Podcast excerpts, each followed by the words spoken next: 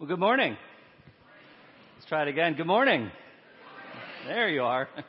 It is good to be with you here on this Sunday morning at Mayflower as we've come to worship together our Lord and Savior Jesus Christ. To uh, those who have joined us electronically, welcome. We are glad you've joined us this way as well. Hope to see you here in person as soon as as possible for you. But glad you're with us today as well. I'm going to ask a favor of you. I've seen many of you have done this, but some haven't. I see you. On your way in, if you could grab a name tag and write your name, I have this weird asymmetry going on where you all know my name and I am all learning your names. So it helps me a bit. I have learned one thing. If, I'm talking to a woman and, and I don't remember her name, if I call her Barb, it's like a 25% chance I'm going to get the name right. so if you can help me with the name tags, that would be fantastic. Uh, again, I want to offer on behalf of myself and my family, thank you, thank you, thank you for the warm welcome we felt as we've settled in here into Grand Rapids and here at Mayflower. Uh, it's been so loving. You know, I will happily accept applause for that, and I will applaud you for your kindness. Thank you. Uh, in in just a short week that we've moved into our home, we have more furniture offered to us than we actually know have places to put. So, thank you. Just one example of the love and kindness and welcome we felt as our family. So thank you so much for that. We've come here to feel refreshed. We've come here to worship the Lord together. We've come here to be encouraged and lifted up by Scripture and by the presence of our brothers and sisters. Welcome to the house of God. Good morning. If you will take a few moments and sign the friendship registers that are at the end of the aisle. If you have not received the Mayflower mailings and would like to, please include your address. This week you will have the fall newsletter hitting your mailbox, so we want to be sure that everyone receives that. September 11th is just around the corner and that is our annual fall picnic. So it is such a wonderful celebration and kickoff Sunday. This year we will have bounce houses and a DJ and all things fun for the kids. And we will be serving Cousins fried chicken and all of the sides for the food. So please come and invite your neighbors. We would love to fill our front lawn.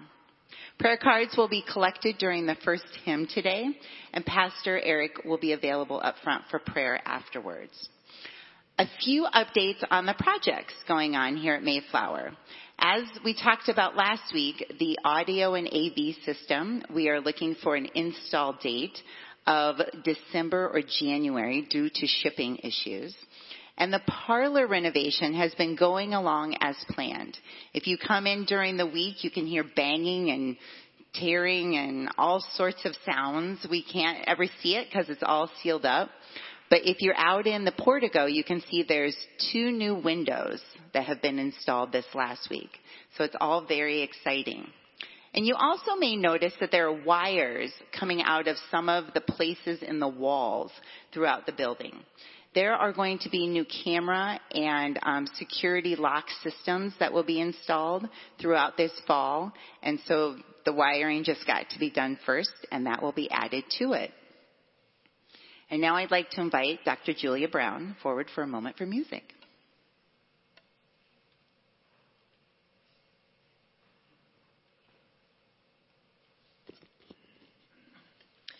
This week we're ramping up our music program. Uh, as you all know, we have a wonderful adult choir, a wonderful children's uh, music program, a wonderful bell choir, but all those choirs will be better when you join us.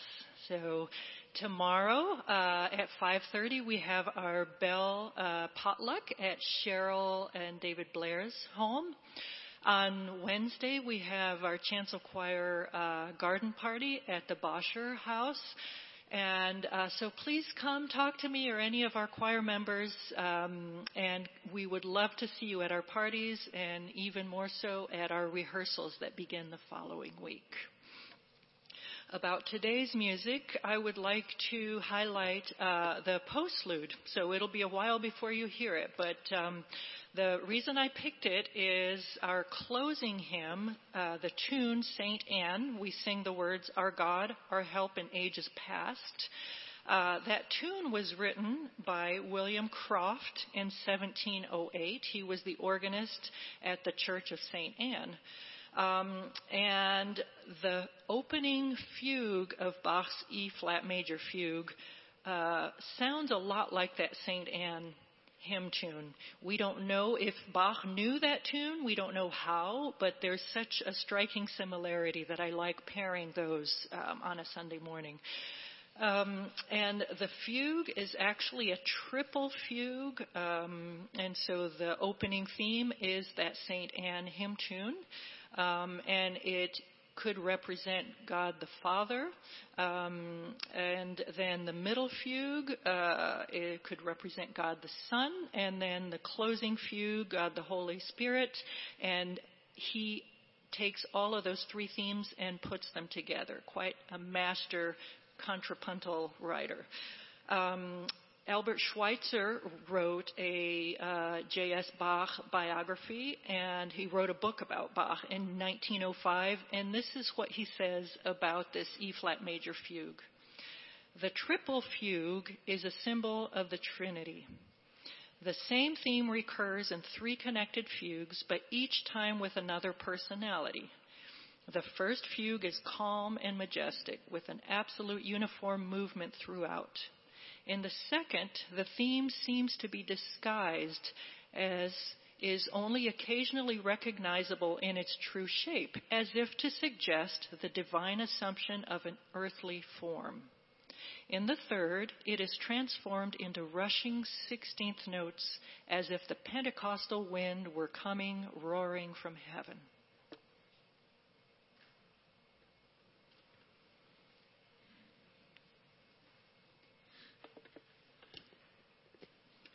As we come to worship this morning, I wonder if you can remember the story in the New Testament where Jesus met the woman at the well. The Samaritan woman she was. And they had a conversation, and within that conversation, Jesus said this If you knew the gift of God and who it is that asks you for a drink, you would have asked him, and he would have given you living water. Here then is the invitation from God. All who thirst, come to the water. Come, all who are weary. Come, all who yearn for forgiveness. The Holy Spirit, through Jesus Christ, has washed over us and our gracious and holy God beckons and blesses us. Drink deeply of these living waters. Glory to you, O Lord. Glory to you. Let us worship.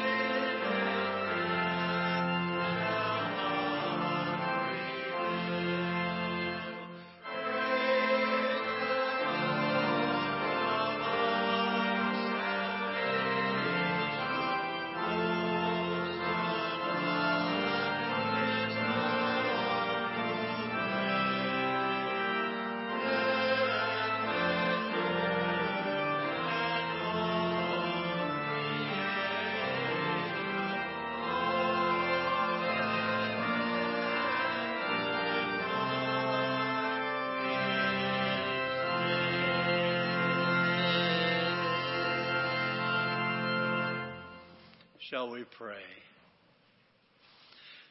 God, our rock, our refuge, our resting place, we come into an awareness of your presence. Out of another busy week of work, out of our struggles to be meaningful in our own world, out of our desire to meet you and know you as the center of our being, we come to you. Write your word on our hearts, O Lord. Fill our minds with your thoughts as we listen for your voice. We come to you, O unmovable rock, our security. Meet us here. Amen.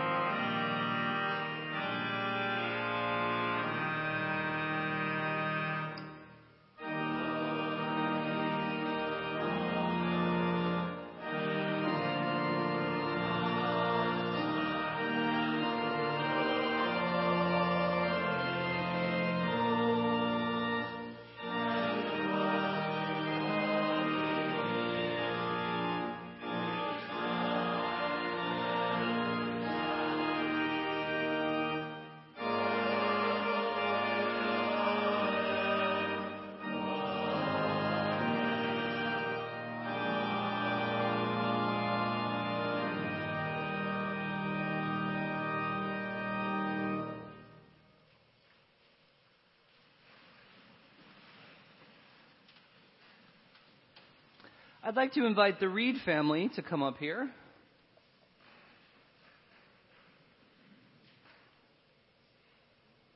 Yeah, if, if uh, anyone who'd like to come stand, that'd be great. The Lord Jesus commanded us to go and make disciples of all nations, baptizing them in the name of the Father and of the Son and of the Holy Spirit. So hear these words of Scripture. The Apostle Paul writes, Do you not know that all of us who have been baptized into Christ Jesus were baptized into his death? Therefore, we have been buried with him by baptism into death, so that, just as Christ was raised from the dead by the glory of the Father, so we too might walk in newness of life. Obeying the command of our Lord Jesus, and confident of his promises, we, the church, baptize those whom God has called. Baptism reminds and assures us that we share in the death and resurrection of Christ, and we are incorporated into Christ's holy church. The water of baptism is a sign and a seal of God's promise to cleanse us from sin, to renew us, and to reconcile all things to himself.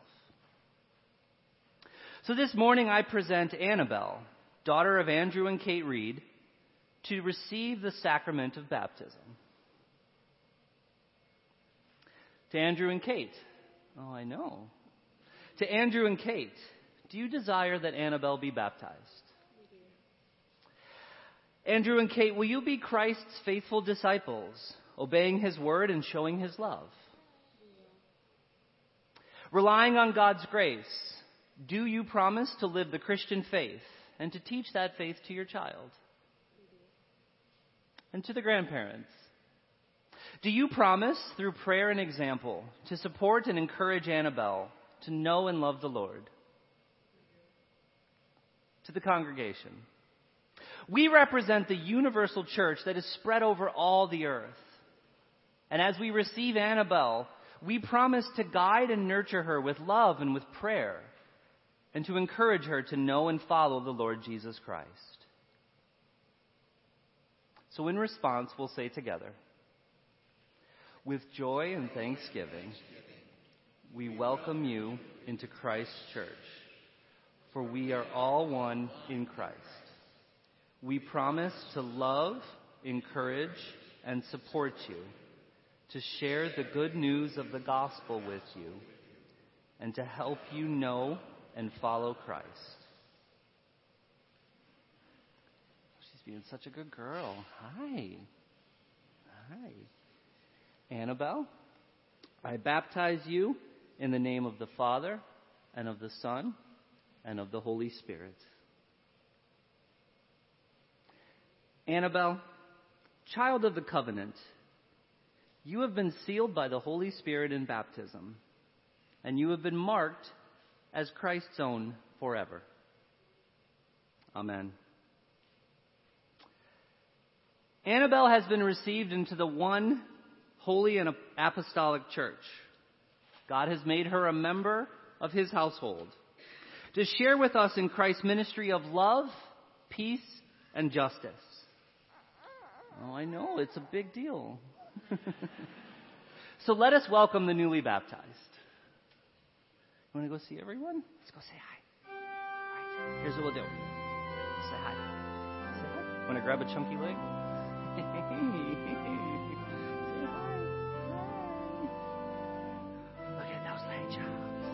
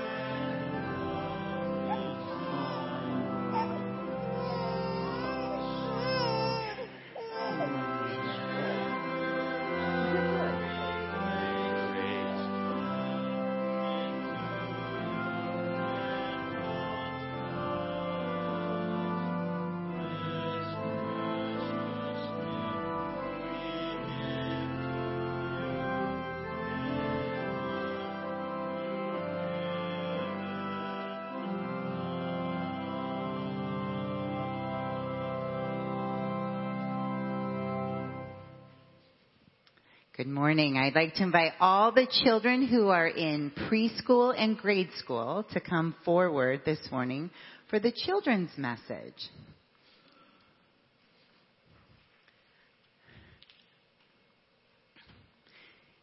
You friends are so lucky this morning. You have a guest children's messenger this morning. We have Jenna Weinsma, who is a senior in high school. But when she was your age, she sat on these same steps. And so it's so fun to have her. Thank you, Jenna. Thank you. Good morning, everybody. Today, I wanted to go over something that Pastor Sean shared with the adults a couple weeks ago that really touched me. He talked about 1 Corinthians, which I'm sure you guys have heard before, but maybe not the full thing. It goes a little something like this Love is patient, love is kind. Have we heard this? Maybe? But it goes on. Love does not envy or boast. It is not arrogant or rude.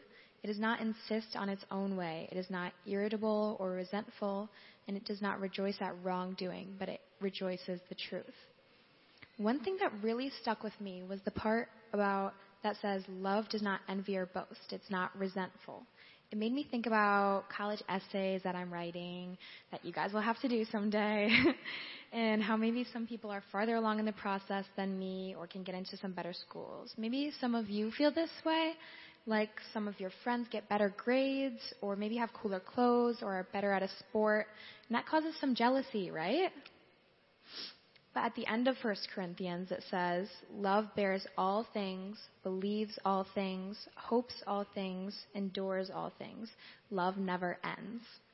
So I think that this time of year, when it seems like some people might have it better than us, or they have their stuff together and we're jealous, we should remember what God wants us to do. And that if we love somebody, we should be happy for them, right?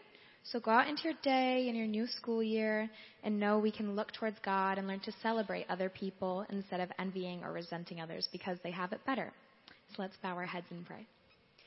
Dear God, thank you for this lovely day you have given us. We are grateful for everything we have because of you, and we will start our school year trying our hardest to focus on the love that you showed us. In the name of the Father, Son, and the Holy Spirit, amen. Thank you, guys. Thank you, Jenna. All right, friends, we are going to stand and we're going to go to Sunday school with Mrs. Weiner downstairs.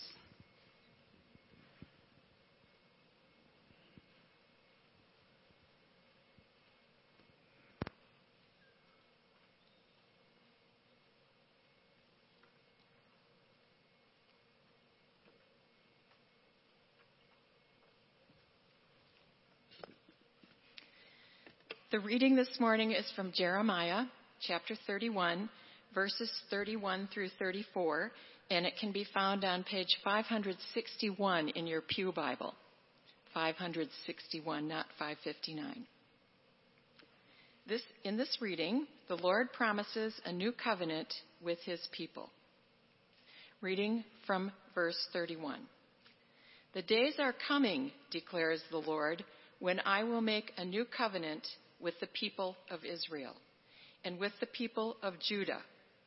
It will not be like the covenant I made with their ancestors when I took them by the hand to lead them out of Egypt, because they broke my covenant, though I was a husband to them, declares the Lord. This is the covenant I will make with the people of Israel. After that time, declares the Lord, I will put my law in their minds and write it on their hearts. I will be their God, and they will be my people.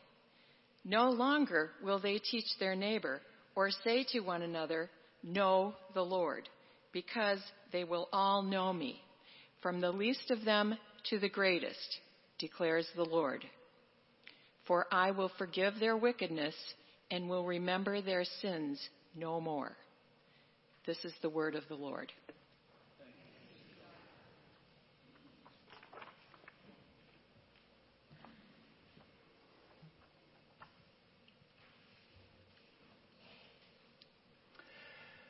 The renowned child psychiatrist Robert Coles was once talking with a fellow psychiatrist, you know, as, you know, members of the same guild tend to do.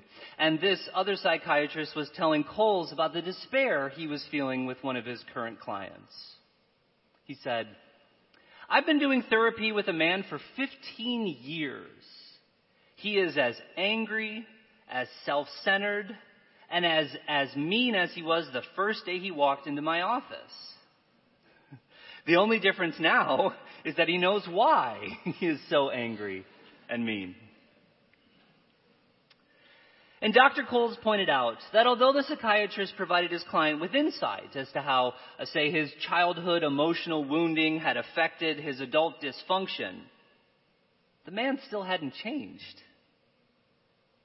So in thinking about this conversation, Coles asked, could we conclude that this man, what he needed wasn't just information, but he needed transformation.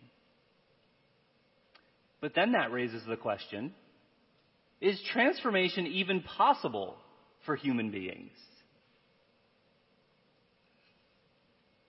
Well, our scripture passage for this morning tells us that transformation is possible. And not only is it possible, it's a key part of God's work in the world. And this era in which you and I live in, the new covenant, well, it's all about transformation. However, we can't really grasp how God transforms us until we hear the whole story. And that means we need to talk a bit about God's work with the Jewish people to understand where our scripture passage comes from within the bigger story. Because remember, what we heard today read, that beautiful promise, well, that was first written and given to the Israelites. So we need to pay attention to our connection with them if we're going to see our own place in God's plan of salvation. I mean, after all, we worship a Jewish Messiah named Jesus, right? And so inasmuch as the new covenant that God has made with us is, is a central piece of the Christian life, uh, we must understand that it's not really new unless it's connected with what came before it. So before going any further, I, want to just clarify something real quick because uh, the word covenant might be a confusing term. Sometimes it's, I don't know, a technical term or an insider term in the Christian world that might not mean all that much to the average person. So I, I think we could uh, make some tr- headway here if we understand a covenant to be a meaningful, personal, binding agreement. It's more than a legal contract, which tends to be pretty impersonal. Uh, it, it's something more akin to like a marriage commitment or maybe a business partnership. In, in relationships like these, there are commitments, there are agreements, there are details about how it's all going to work within the relationship. And God makes covenants. There are several covenants in Scripture, but for our purposes today, there are two that I'd like to focus on the Old Covenant and the New Covenant. So let's take a moment to consider the Old Covenant. And if we're going to understand the Old Covenant, we have to remember God's history with His people. Do you remember how God first formed a people of His own? He delivered His people, the children of Abraham, out of oppressive slavery. Remember, they were broken. They were suffering. They, they were being wrung out like a rag cruelly bled dry. They were being exploited to build the Egyptian empire's wealth. And like a lover who learns that their beloved has been bashed and beaten, God was angry. He basically says, Hold up. They did what to you? No. So God's hand came down hard on the hardened oppressors who wouldn't turn away from their brutality or injustice. But that same hand scooped up his beloved people in tenderness and mercy, wiped the blood from their wounds, wiped the tears from their eyes, and took them to a place of safety and healing. And God offered himself to them, fully and forever if they would in return offer to be faithful to Him, to create a community of justice and righteousness that shows the world God's love. And so God and His people got married, so to speak. They bound themselves into a covenant relationship. And here we are. That's often called the Mosaic covenant or the Old covenant. Through Moses, God gave his people rules for how to live in that community, God's law. The law was beautiful and perfect. God loved his people. He gave them every good thing, whatever they needed for happiness, thriving, fulfillment. But despite God's love and faithfulness, the people broke the covenant. It's as if they tore up the marriage certificate they took the wedding ring that God had placed on their finger and threw it back in his face. And they walked out and started messing around all over town. And God was absolutely gutted, heartbroken, as his beloved people went out and sold themselves to other gods. Other gods who would use them and abuse them, rip them off and kick them to the curb. And God couldn't hold back his tears as he watched the life get sucked out of them, as, as their eyes become empty and dead inside. He just wanted them to come home to him. The problem wasn't with God or with their vows or with the agreement that they'd made with each other. No, the covenant was good. The problem was stony hearts idolatry, unfaithfulness. The problem was that God's people needed forgiveness and renewal. They needed it written on their hearts, not just on tablets. And in the face of losing their homeland and really losing everything, through the prophet Jeremiah, God sent the message of hope to his people that we heard read today. That's exactly what God promised to do, to write it on their hearts. So that brings us to the new covenant. The new covenant, we must understand, is the fulfillment of the old covenant.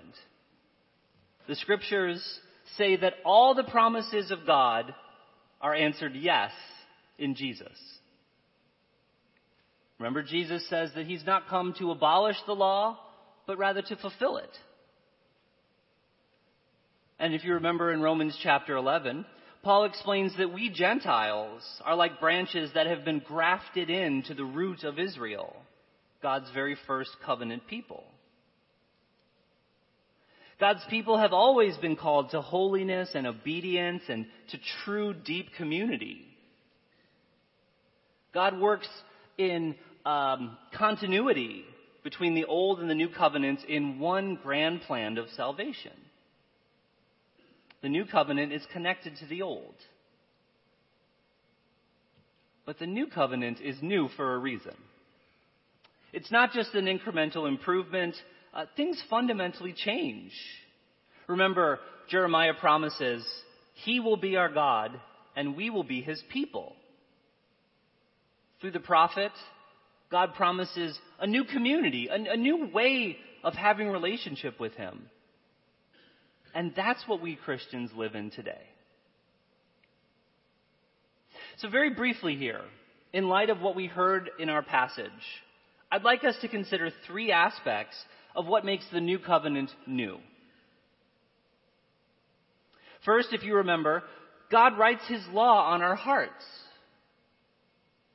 God's law is essentially His will spoken out loud. What God wants turned into words. It's how He wants us to live. Uh, for the Israelites, that came in the form of Ten Commandments, chiseled into stone. But in the new covenant, the will of God will be chiseled into our hearts. It will be internalized. And it will be internalized not through memorization. I mean, it's not that we won't need a Bible or tablets or we won't need it written because we've just completely memorized it. That's not what this is getting at. It's that our hearts will be transformed. Doing the will of God is just going to flow naturally from our hearts because we've been changed. Now, the prophet Jeremiah did not foresee how that was going to happen. It was promised, but he didn't know the details. But the way it happens is amazing. The Father and the Son send their Spirit, the Holy Spirit, to turn our hearts of stone into hearts of flesh, to change us, to make us the kind of people who want to obey the Lord. That's what it means to have His law written on our hearts. Well, second, this passage talks about people, uh, people will know the Lord. No longer shall they teach one another or say to each other, Know the Lord, for they all shall know me, from the least of them to the greatest. Well, here's what's going on here. In the Old Covenant, the, the uh, main entity was a corporate people right? And individuals could put themselves inside or outside of God's promises by their obedience and what they did. But it meant that just because someone was an Israelite didn't automatically guarantee that they knew the Lord. But in the new covenant, individual believers know the Lord because that's what it means to be a Christian, to know and love the Lord. So while as the old covenant started with a group, and works towards the individual, the new covenant starts with an individual who then form a group. A group of people whose hearts have been changed. Now, God's people know him. And third, this passage says that God will forgive our sins. It actually says he forgets them in a metaphorical way. It means that they'll do, the, our sins do not become of uh, any part of the living memory of our relationship with God. He acts as if that never happened. Now, sin can certainly ruin our relationship with God and harm us, but it doesn't define our relationship because He forgives them. Once and for all, it's been dealt with by God Himself on the cross.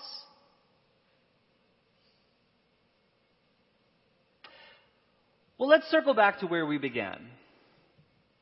Is transformation even possible for human beings? That seems a lively question in psychology. But theologically, the answer is yes. Through God bringing transformation that goes all the way deep down to our hearts. Let me tell you about someone I knew many years ago. His name was Kevin.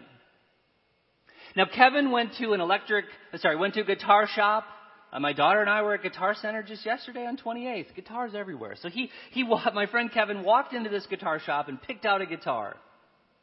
And he read Guitar Player magazine constantly. He would quote passages from his favorite issues. Kevin would wear the rock and roll outfits of the 1990s. Kevin would talk about gigs and roadies and amps and equipment.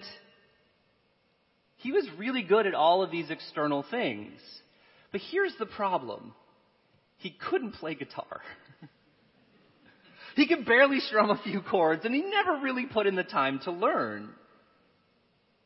Kevin wanted to be a rock star, but he didn't want to be a musician. And that doesn't work.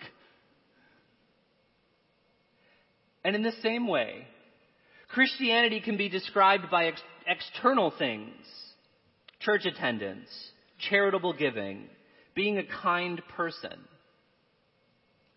But those things don't really matter without the heart of it all, without the essence of our faith.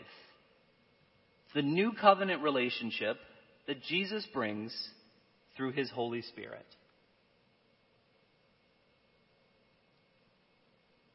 But we, um, as Christians, have pressure to externalize our faith.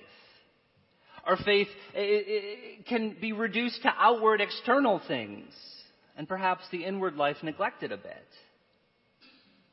And just in these few final moments this morning, I'd like to mention three ways that our faith can be externalized. The first one's pretty common. Uh, we can have our faith externalized by moral rules. Now, of course, I want to quickly say we Christians should live lives that are pleasing to the Lord. We are to be holy and good and upright. But too often the Christian faith gets whittled down to a list of do's and don'ts. Well, don't watch that movie. Do give your tithes every week. Don't go to those kind of places. Do sit down and do your devotions every morning. Now, again, how we live really matters. But who we are matters more. Eh, there's nothing sadder than someone who's been, let's say, house trained as a Christian, in the same way you might house train a dog. Has the right behavior, but doesn't really get it, doesn't really know the Lord. Well, there's another way that uh, our Christian faith can be externalized, and it's more for folks like me. It can happen in ministry, it can happen with pastors. Now, maybe you might not know this, but when pastors get together and talk, it can often come up uh, where you ask, you know, you're making small talk and you ask a question, well, you know, how big is your church? And the person who says, well, you know, my church is 50, well, that's not as impressive as the, the person who says, My church is 500. And the person who says, My church is 5,000, whoa, watch out. Or maybe in these conversations you might get, uh, So what's your church's annual budget? How big is your building? Uh, in shorthand, we call it butts, bucks, and buildings. How many butts are in your pews? How big is your budget? And how big is your facility? But these things look too much at externals. knowing the Lord doesn't easily fit into spreadsheets. Having God's law written on our hearts is really kind of hard to measure and way harder to manipulate. Yes, we will see the fruit, as Jesus says, of a changed heart. But the new covenant and new covenant life cannot be controlled or commodified. It cannot be domesticated. And in my world, sometimes that happens. And the third way I'd like to mention today is that our Christian faith can be externalized more from the outside. I've heard many people reduce the Christian faith into nothing more than a way to find existential meaning. You know, if, if that gives you comfort to believe that, then that's great. Or maybe it's a way of producing good citizens, a nation of patriots who pay their taxes and do their civic duties. Or, or maybe it can be pressured into a mystical experience that isn't any different than any other religion. But those external pressures on our Christian faith are to be resisted. It's about forgiveness of sin through Jesus Christ, transforming of the heart so that we reflect the law of God. And it's about an intimate relationship with the living God through the Holy Spirit. So, in many different ways, there's pressure to look at these outward things. But as we saw from our passage, God's way of doing things is different. Author Richard Foster writes The contrast between God's way of doing things and our way is never more acute than in this area of human change and transformation. We focus on specific actions, God focuses on us. We work from the outside in. God works from the inside out. We try, God transforms. Sisters and brothers in Christ, hear the good news. God has transformed you. And yes, external things matter. They serve as markers of inner realities. But these are the outworkings of a deep spiritual reality, the law of God written in our hearts and on our minds. That is what New Covenant people like us know and experience. Because as the scriptures say elsewhere, people judge by outward appearance, but the Lord looks at the heart. Amen.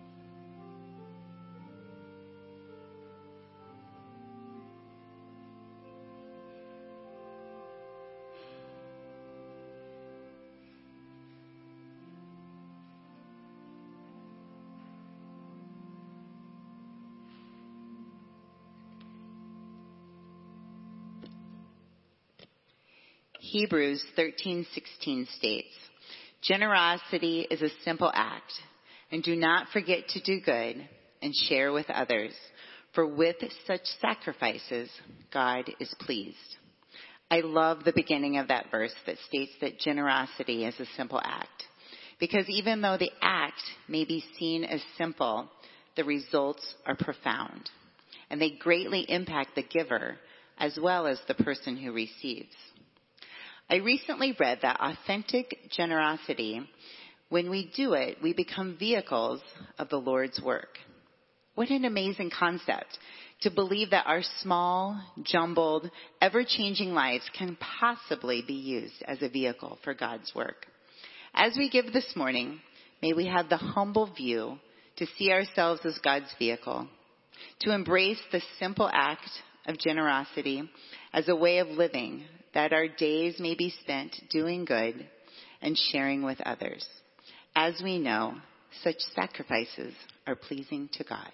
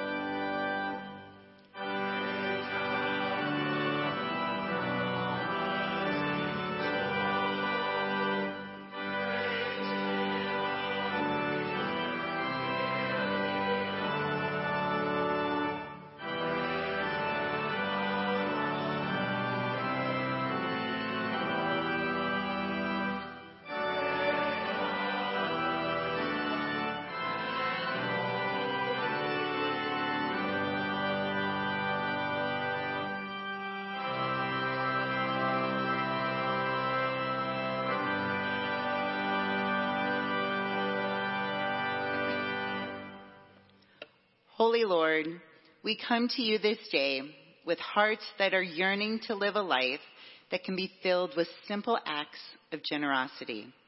May we believe in the abundance that surrounds us. And may we shine your character through simple acts of generosity that can inspire others to do the same. It is a privilege to believe for a moment that we, in our small and jumbled lives, can be a vehicle for your holy and perfect ways. May your spirit fill us and lead us each day to do your will and love those around us generously. In Jesus' name, amen. You may be seated.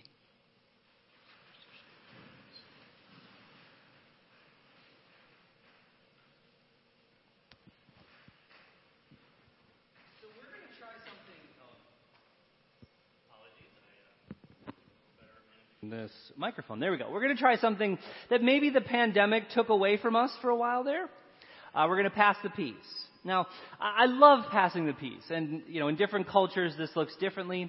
But uh, all over the world, the church, this is a unique way that we greet one another in our community. Um, in uh, the PTA at school or in your country club or whatever you know organization you might be a part of, you might say hi to people, but you don't pass peace in the way that we do as Christians sharing the peace of Christ. So I'm going to ask you to stand up in a moment here, not just yet, hold on. Stand up in a moment here and pass the peace, and I'm going to ask you to do it to at least five people. So get up, walk around a little bit, uh, say hello to your brothers and sisters, and we'll use the traditional exchange of peace. The peace of Christ be with you. Let us share God's peace with one another. Peace of Christ be with you.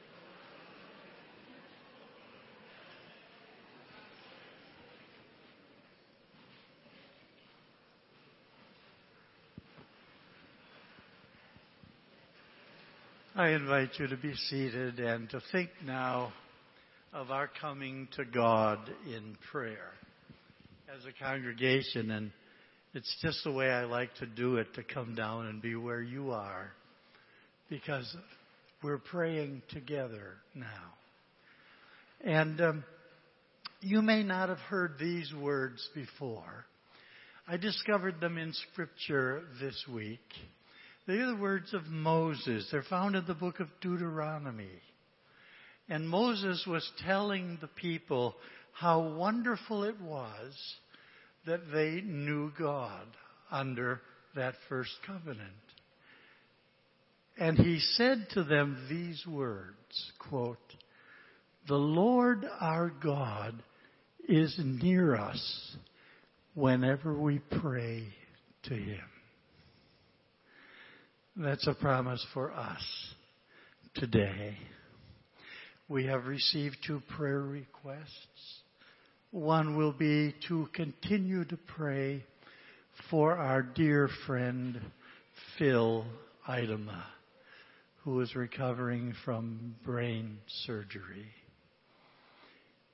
and waiting for a diagnosis. And then to add to our prayers during the week. Mary Jane Carpenter, just struggling with some health issues with the family. Remembering them, then, let us come to the Lord in prayer. We praise you, God, our Creator, for your handiwork in shaping and sustaining your wondrous creation in which we live. Especially we thank you for the miracle of life and the wonder of being alive this very day. Thank you for the treasure stored in every human life present in this service. And what a gift that is to our church, dear Lord. We pray for others, God our Savior, claiming your love in Jesus Christ for the whole world.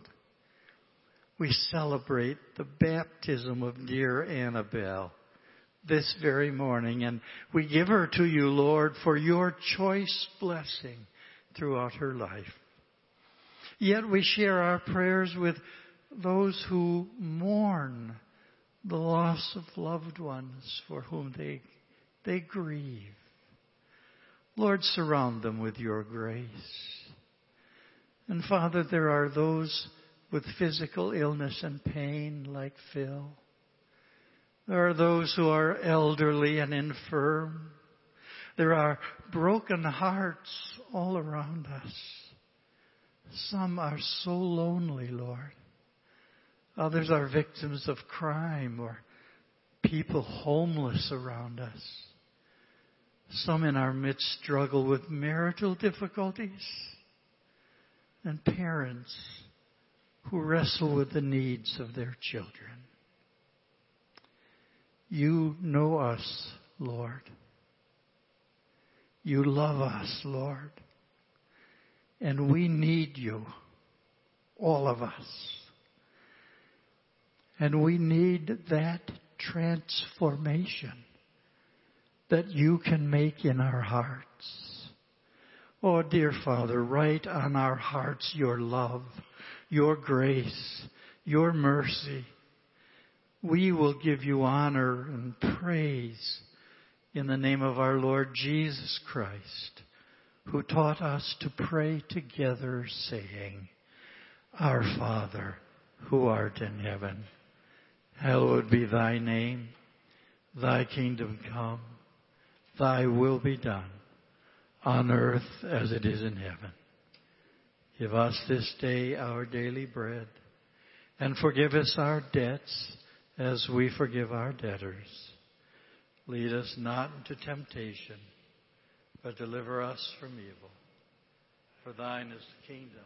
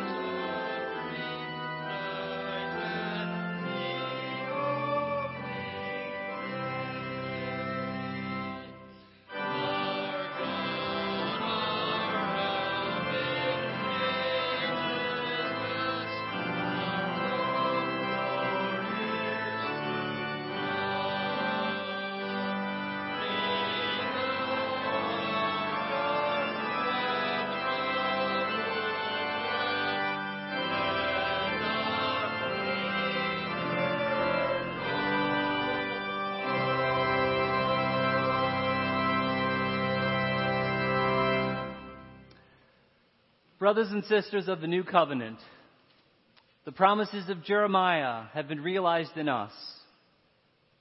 God is with us, and we are his people. And so as you leave this week to wherever you go, know that God is with you and God loves you dearly. Now receive the benediction.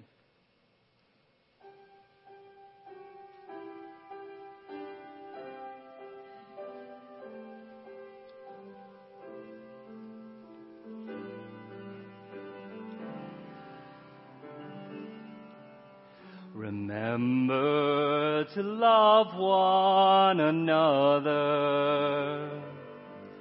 and do what is pleasing to Him.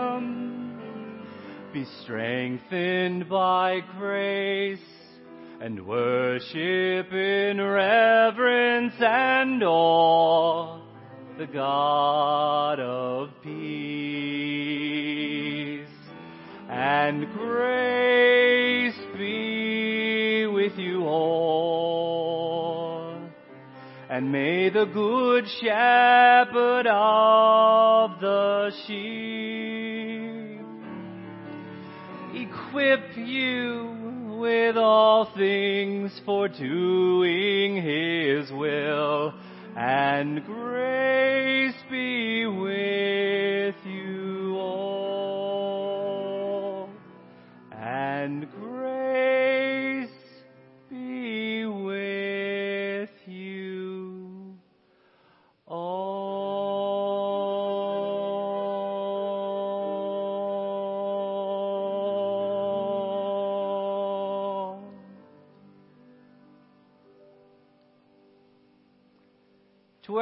has called you this week, go now to love and serve the Lord. Amen. We go forth in the name of Christ. Thanks be to